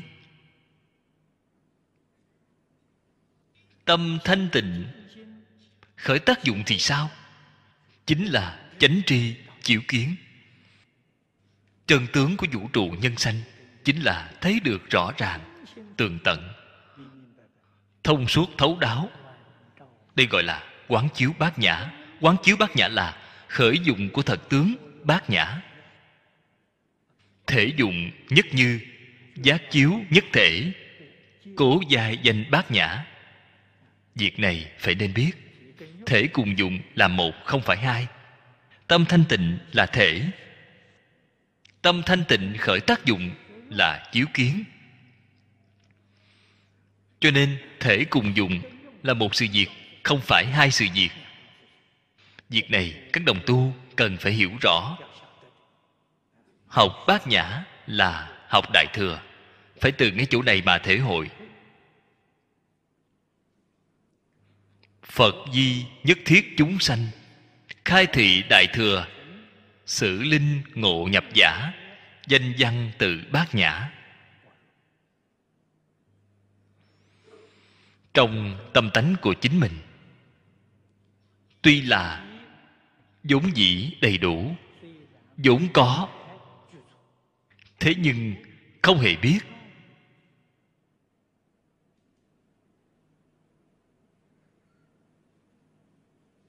tâm của mọi người đều thanh tịnh. Tâm của người nào là không thanh tịnh vậy? Chân tâm đều thanh tịnh. Không thanh tịnh là vọng tâm. Giả không phải là thật. Chúng ta đều có cái chân tâm này. Chân tâm bị mê rồi. Tuy có mà không biết có còn hay không? Vẫn còn. Phật nói với chúng ta, phật nói được rất rõ ràng. Phật nói, chúng ta mắt nhìn thấy sắc tướng ở bên ngoài. Lỗ tai nghe âm thanh. Cái niệm thứ nhất là chân tâm. Mắt chúng ta thấy, tai nghe. Cái niệm thứ nhất là thật, chân tâm. Vì sao là cái niệm thứ nhất? Vì không có phân biệt, không có chấp trước không thể nói không có phân biệt, không có chấp trước thì bạn không nhìn thấy. Vẫn thấy được rõ ràng tường tận. Không có chấp trước, không có phân biệt. Chân tâm. Cái niệm thứ hai thì mê rồi. Cái niệm thứ hai liền khởi lên phân biệt. Đây là hoa, đây là màu hồng, kia là màu vàng. Cái này rất đẹp, ta rất yêu nó. Xong rồi vậy thì xong rồi. Liền rơi vào ngay trong vọng tưởng phân biệt. Vậy thì mê rồi.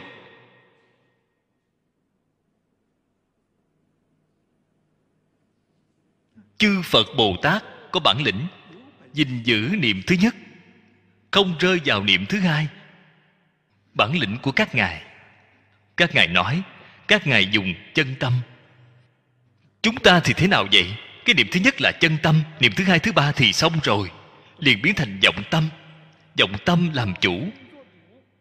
Chân tâm không hữu dụng, không khởi được tác dụng. Đây gọi là phàm phu cho nên có thể giữ được cái niệm thứ nhất thì là phật bồ tát.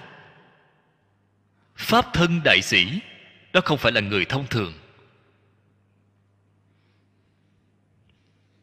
Phật đem cái chân tướng sự thật này, cái đạo lý này nói rõ ràng với chúng ta.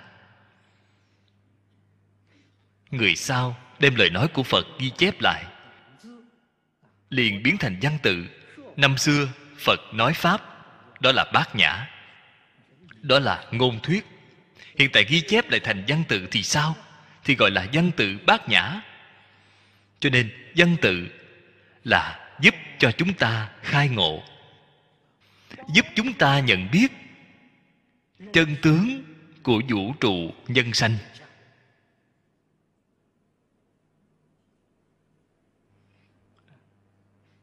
Chỗ này tuy nói ba loại. Các vị phải nên biết một mà ba ba là một. Phạm ngữ ba la mật. Nghĩa di, bỉ, ngạn đáo. Đây là văn pháp của phạn văn ấn độ. Nó hoàn toàn trái ngược với văn pháp của trung văn chúng ta. Người trung quốc chúng ta gọi là đáo bỉ ngạn, họ gọi là bỉ ngạn đáo chúng ta y theo ý nghĩa nguyên văn của họ mà dịch ra, chính là ý nghĩa của đáo biển ngạn. Sở dị ly sanh tử thử ngạn. Độ phiền não trung lưu đạt niết bàn bỉ ngạn. Đây chính là ý nghĩa của đáo bỉ ngạn. Niết bàn không sanh không diệt, cũng chính là thông thường trong các tôn giáo gọi là vĩnh sanh vì sao? Không còn sanh tử nữa. Không còn sanh tử nữa. Cái này gọi là bỉ ngạn niết bàn. Niết bàn cũng dịch là viên tịch. Viên là viên mãn. Tịch là tịch diệt. Diệt là gì vậy? Diệt là ý niệm. Các vị phải nên biết căn bản của sanh tử luân hồi chính là ý niệm. Sanh diệt của ý niệm ý niệm trước diệt rồi, ý niệm sau liền sanh ra. Có sanh diệt thì có sanh tử, liền có luân hồi. Ý nghĩa của niết bàn là không có ý niệm sanh diệt. Tâm chân thật đạt đến thanh tịnh rồi, trong cái tâm này một niệm không sanh. Không sanh đương nhiên không diệt. Đây là chân tâm hoàn toàn hiện tiền. Vọng tâm không còn. Vọng tâm không có, xin nói với các vị, sanh tử luân hồi liền không còn. Cái hiện tượng này liền không còn. Cho nên gọi là liễu sanh tử ra khỏi luân hồi.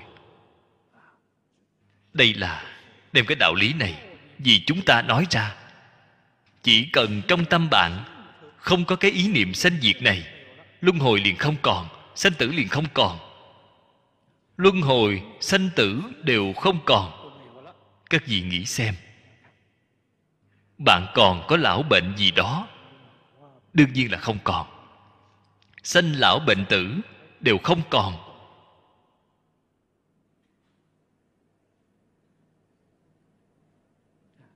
Những việc này hoàn toàn là chân thật ba la mật hữu hữu đáo gia, cứu cánh viên mãn, chư đa nghĩa. Câu này ý nghĩa hàm chứa trong phạn văn rất nhiều. Cho nên nó có đến nơi. Đáo biển ngạn là đến nơi. Đến nơi là công phu làm đến được viên mãn rồi. Chúng ta gọi là đến nơi. Như mấy ngày nay tôi đến, xem thấy có rất nhiều nhà thư pháp viết ra rất nhiều chữ viết, được rất đẹp. Một người nào đó viết chữ này đã đến nơi, công phu đến nơi rồi. Cái này người ấn độ gọi là ba la mật. Ba la mật chính là đến nơi rồi. Hòa vẽ đến nơi, công phu, hòa vẽ đến nơi rồi. Vẽ được rất đẹp thì gọi là vẽ được đến nơi rồi. Bạn biết xào rau, xào được rất ngon, sắc hương vị đầy đủ cũng gọi là ba la mật. Đến nơi rồi, công phu đến nơi nó có ý nghĩa là cứu cánh viên mãn, gọi là ba la mật phàm ngữ niết bàn. Nghĩa di bất sanh bất diệt. Sở dị bổn tự bất sanh, kim diệt bất diệt hữu phiên viên tịch. Đây là giải thích đạt đáo niết bàn, chi bỉ ngạn. Mà phía trước đã nói thực tế mà nói, niết bàn có ý nghĩa bất sanh bất diệt. Bất sanh bất diệt chính là chân tâm, chính là bổn tánh. Trong thiền tông gọi là minh tâm kiến tánh. Kiến tánh thành phật. Cái kiến tánh này chính là bất sanh bất diệt. Cho nên mọi người dạng nhất không nên hiểu lầm, cho rằng niết bàn chính là chết. Nếu như niết bàn chính là chết, không nên tu mỗi một người sau cùng nhất định phải vào niết bàn. Cho nên không phải là cái ý nghĩa này. Cái niết bàn này chính là chân thật chứng được bất sanh bất diệt, chứng được tâm thanh tịnh, hiện tiền thì gọi là chứng được niết bàn. Cho nên niết bàn cùng cái chết kia thì không liên quan gì. Chết rồi, chết thì không phải niết bàn, chết rồi thì phiền phức lớn rồi. Phiền phức lớn rồi, chết không thể giải quyết được vấn đề. Chết rồi thì không thể được thì phiền phức lớn, nhất định không thể chết. Đây là học phật, chính là chúng ta ở ngay trong một đời này. Chân thật chứng được không sanh, không chết. Chân thật là liễu đoạn sanh tử, đây gọi là chứng được bất sanh bất diệt. Chỗ này dịch là viên tịch. Nhân kiến tư phiền não, nhi hữu phân đoạn sanh tử nhân trần xa vô minh, nhi hữu biến dị sanh tử. Chỗ này trong phật pháp thường nói, sanh tử có hai loại. Một loại là phân đoạn. Phân đoạn chính là một đoạn một đoạn. Mỗi đoạn mỗi đoạn. Vậy thì cái hiện tượng thô giống như một đời này của chúng ta. Một đời này đây là một giai đoạn lớn. Vậy giai đoạn nhỏ thì như thế nào? Đó là mỗi năm một già đi, một năm là một giai đoạn, lại phân tích nhỏ hơn, một tháng là một giai đoạn, lại phân tiếp một ngày là một giai đoạn. Bạn buổi tối, mỗi ngày đi ngủ cũng giống như một lần chết.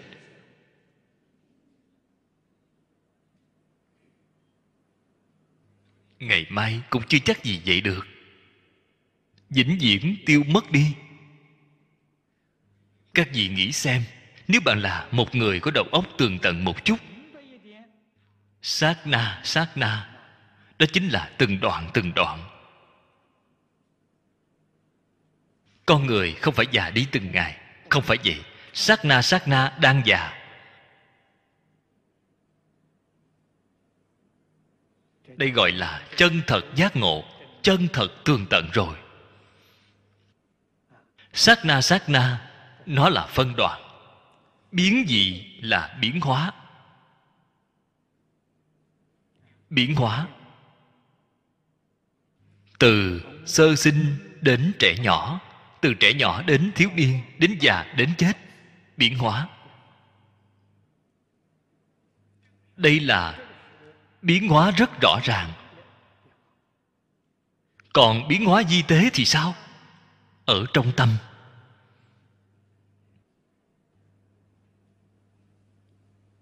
Biến hóa trong tâm. Nếu như chúng ta bình lặng một chút, tỉ mỉ một chút cũng không có phát hiện ra. Biến hóa của mê ngộ. Biến hóa của tình thức. Biến hóa của tham sân si mạng, phiền não. Vô lượng vô biên đó chính là biến dị sanh tử. Vậy thì ở trong phật pháp nói thế nào vậy? Biến dị sanh tử ý nghĩa chủ yếu chính là siêu phàm nhập thánh, cảnh giới của họ không ngừng đang thay đổi. Bồ tát vừa mới chứng được sơ tính gì sơ tính đến nhị tính thì là một cái biến dị, nhị tính đến tam tính là một biến dị cũng giống như chúng ta đang đi học trong trường vậy. Chúng ta từ năm thứ nhất đến năm thứ hai, đây là một thay đổi. Năm thứ nhất biến thành năm thứ hai, năm thứ hai biến thành năm thứ ba, tiểu học đến trung học trung học biến đổi đến đại học. Đây gọi là biến dị. Bồ tát có 51 vị thứ 51 lần biến dị. Đây gọi là biến dị sanh tử. Biến dị cùng phân đoạn không như nhau. Trong phân đoạn có phiền não trong biến dị là phá vô minh. Một cái là từ trong phiền não chướng mà ra, một cái là từ sở tri chướng mà ra. Bởi vì có hai loại chướng, cho nên gọi là hai loại sanh tử. Trần sa vô minh cùng kiến tư phiền não liền rõ ràng tường tận thông suốt thấu đáo. Hai loại sanh tử đều đoạn rồi. Đây gọi là viên tịch, gọi là viên mãn, gọi thanh tịnh tịch diệt xin mời mở kinh văn.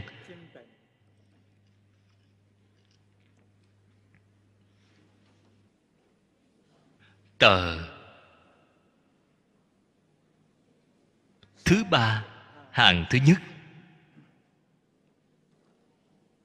Tờ thứ ba, hàng thứ nhất. Đại trí độ luận dân. Hữu vô nhị kiến giai thuộc thử ngạn. Nhị chấp câu không. Thị đạt bỉ ngạn. Đại trí đầu luận. Ở ngay trong kinh điển, phật giáo là bộ kinh điển rất quan trọng.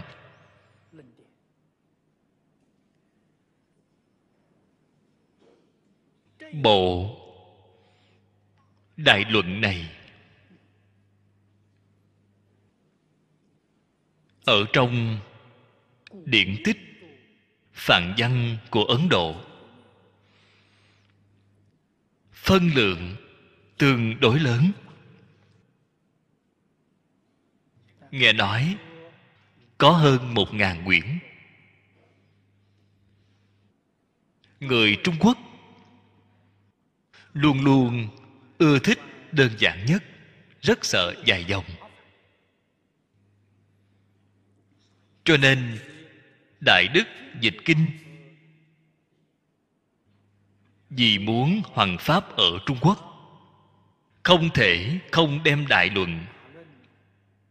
Cũng giống như hiện tại, cái tình hình này của chúng ta, đem nó tiết yếu phiên dịch. Tuyệt nhiên không hoàn toàn y theo phản văn mà dịch ra. Thế nhưng chỉ có sơ phần, chính là phần thứ nhất, hoàn toàn là tỉ mỉ mà dịch ra. Phía sau thì sao? Đều là chọn lấy tinh yếu, chọn ra mà phiên dịch. Đã có hơn một trăm quyển. Vậy thì bộ luận điển này thì sao? Là chú giải của maha bát nhã ba la mật kinh đây là thông thường chúng ta gọi là kinh đại bát nhã. Cùng bộ đại bát nhã vẫn là không như nhau. Đại bát nhã có 600 quyển. Đây là maha bát nhã ba la mật kinh tổng cộng có 30 quyển. Là chú giải của bộ kinh này. Ở trong bộ bát nhã, tương đối quan trọng. Mà người xưa giảng kinh, chú kinh, dẫn dụng văn tự trong bộ đại trí độ luận này rất nhiều. Cho nên chúng ta thường hay xem thấy trên đại luận nói có không? Hai loại kiến giải này cũng chính là cách nhìn, cách nghĩ của hai loại này đều là bờ bên này. Bờ bên này cũng chính là giống như trên kinh nói, luân hồi kiến. Tri kiến của sáu cõi luân hồi không phải tri kiến của phật bồ tát. Tri kiến của phật bồ tát gọi là chánh tri, chánh kiến. Hai loại kiến giải này đều là sai lầm.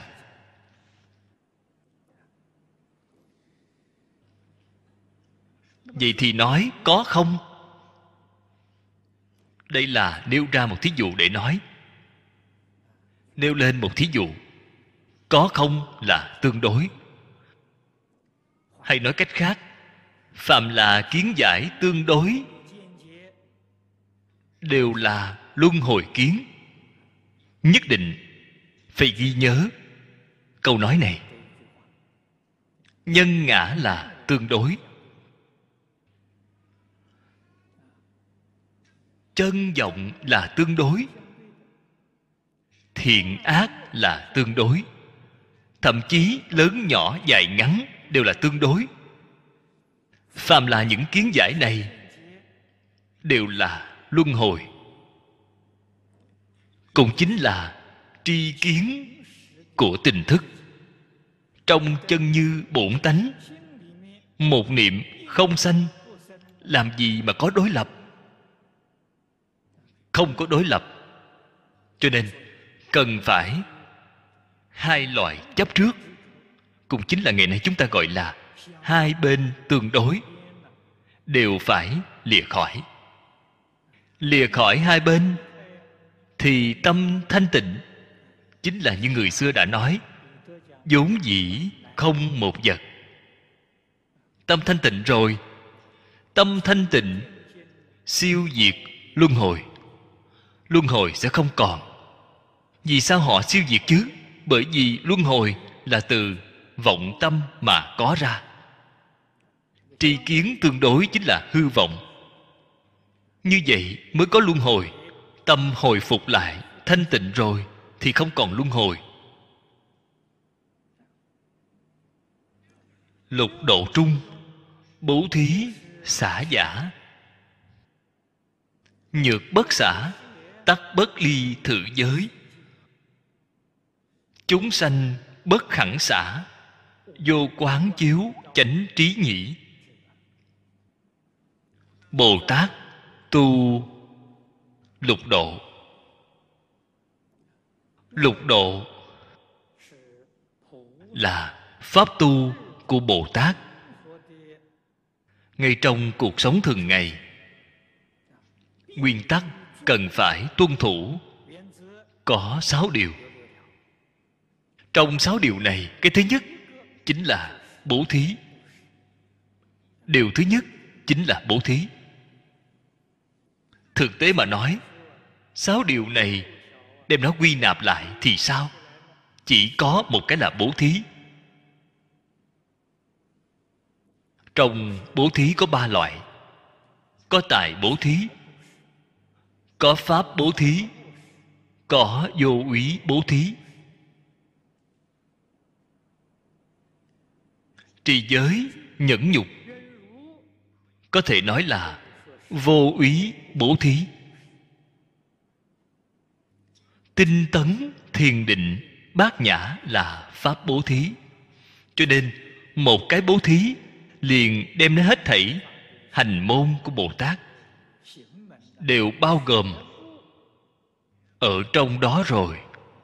A ni tho pho a ni tho pho a ni tho pho